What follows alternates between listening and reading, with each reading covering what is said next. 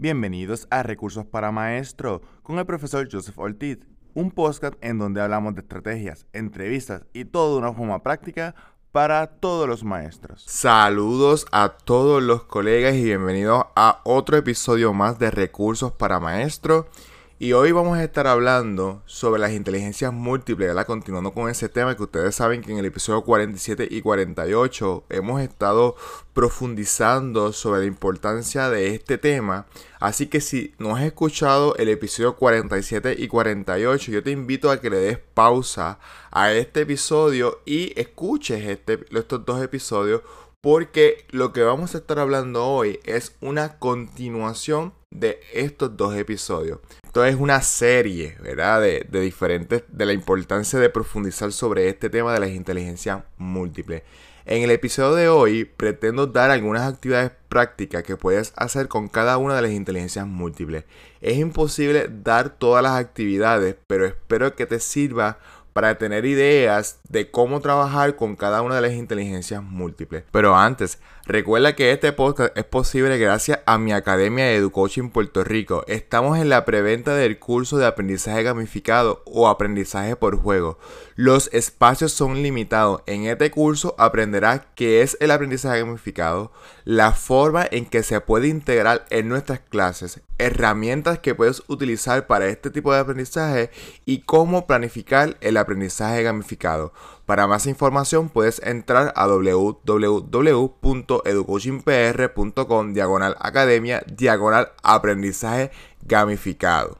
Como hablamos en la introducción del programa, hoy vamos a estar hablando de algunas actividades que podemos integrar con cada una de las inteligencias múltiples y el próximo, la próxima semana entonces te daré sobre algunas herramientas tecnológicas que puedes utilizar para cada una de las inteligencias múltiples.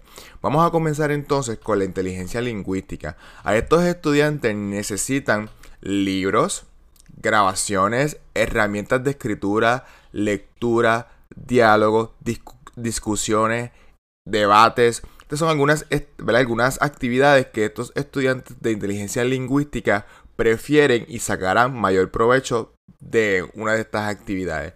Los estudiantes que su inteligencia más predominante es la lógico-matemática, estos estudiantes prefieren cosas para explorar y pensar, materiales de ciencia, objetos manipulativos. Los estudiantes espaciales necesitan el arte, utilizar los legos, videos, películas, juegos de imaginación, rompecabezas, ilustraciones. Los estudiantes kinéticos prefieren las dramatizaciones, cosas para construir, deportes, juegos físicos y experiencias táctiles, ¿verdad? Que puedan utilizar la mano o puedan tocar o sentir lo que estamos tratando de aprender. Los estudiantes musicales prefieren las canciones, los conciertos, tocar música, instrumentos musicales. Estos son los estudiantes que dicen, ah, yo necesito escuchar música para poder estudiar. Yo no lo puedo hacer, pero estos estudiantes que son personas musicales pueden utilizar la música, escuchar la música y aprender según van escuchando música. Y esto, integrar esto en nuestras clases sería súper interesante. Tenemos también los estudiantes que son interpersonales. Estos estudiantes necesitan crear amigos, necesitan juegos grupales, eventos, encuentros sociales, clubes, mentores y pasantías. No solamente tenerlos ellos, ¿verdad? También ellos ser buenos mentores. Estos estudiantes pueden ayudarte mucho a también a guiar a otros estudiantes en el proceso de enseñanza y aprendizaje. Utilizar a estos estudiantes como mentores, como tutores, son una estrategia súper importante. Por último, tenemos los estudiantes que son intrapersonales. Estos estudiantes prefieren lugares apartados o secretos, tiempos en soledad y los proyectos individuales. Como hemos hablado en otros episodios, es bien importante que comprendamos que es imposible poder integrar todas las estrategias al mismo tiempo. Vamos a necesitar segmentar nuestras clases o dividirlas en varias secciones para que estos estudiantes podamos maximizar, mejor dicho, la integración de diferentes tipos de inteligencia.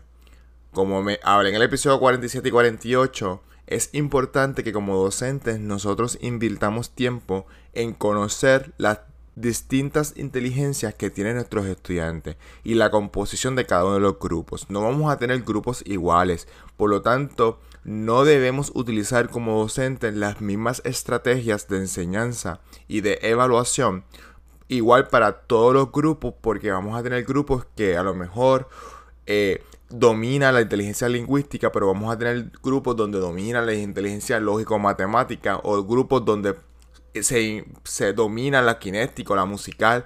Por lo tanto, es importante que nosotros podamos invertir tiempo en conocer a los estudiantes. Y eso ocurre mucho en Puerto Rico también, porque ustedes saben que en Puerto Rico existe una, eh, una costumbre de dividir los grupos por los que salen mejor las notas y los que salen peor las notas, que en mi opinión es un error increíble porque lo que estás haciendo es dividiendo las inteligencias, porque obviamente los estudiantes lógico-matemáticos y los estudiantes lingüísticos tienden a tener mejores notas, precisamente porque estas dos inteligencias es lo que fomenta el currículo tradicional. Y entonces vas a tener dos grupos predominantemente por lingüísticos y lógico-matemáticos, y lo que ocurre es que no vas a tener grupos integrales. Y, es importante que entendamos que en la socialización de los diferentes tipos de inteligencia también hay aprendizaje y los estudiantes pueden aprender uno de otro. Por eso es que yo he sido un vocal en el proceso de que es importante que eh, regresemos a un tipo de educación donde haya integración. Y fíjense que yo no estoy hablando de educación presencial, porque la educación presencial no es la única forma de integración social. Existen muchísimas herramientas tecnológicas en la educación a distancia en donde podemos crear este tipo de integración social. Lo que pasa es que nosotros estamos acostumbrados solamente a la interacción social únicamente de forma presencial.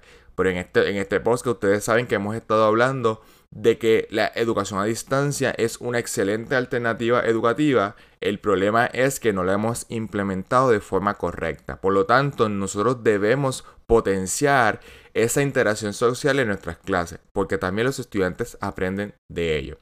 Hasta aquí lo vamos a dejar en el episodio de hoy, porque la semana que viene entonces hablaremos sobre herramientas que podemos utilizar dependiendo el tipo de inteligencia. Vamos a hablar sobre eh, herramientas específicas, así que la semana que viene tome nota porque voy a estar mencionando muchísimas herramientas que es importante que nosotros podamos explorar y que podamos integrar en nuestras clases, ya sea, ya sea que en agosto estemos presencial, híbrido o a distancia.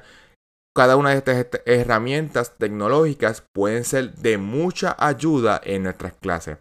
Antes de terminar, quiero recordarte que te registres en la preventa del curso Aprendizaje Gamificado, porque en la preventa tenemos un 70% de descuento del precio original. Ya cuando una vez lancemos el curso en el mes de julio, este descuento va a desaparecer y no vuelve. Así que es bien importante, solamente este precio es única y exclusivamente para las personas que se registren durante el mes de junio.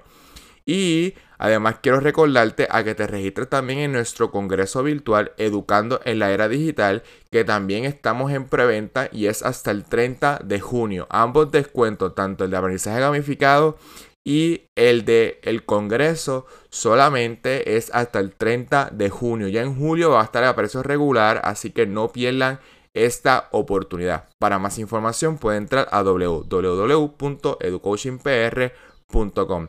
Eso ha sido todo por hoy. Nos escucharemos la próxima semana con la integración tecnológica con las inteligencias múltiples. Hasta la próxima. Este fue el podcast Recursos para Maestro con Joseph Ortiz. Gracias por escucharnos. No olviden compartir este contenido y darle a seguir en Apple Podcast o Spotify. Y nos vemos en el próximo episodio.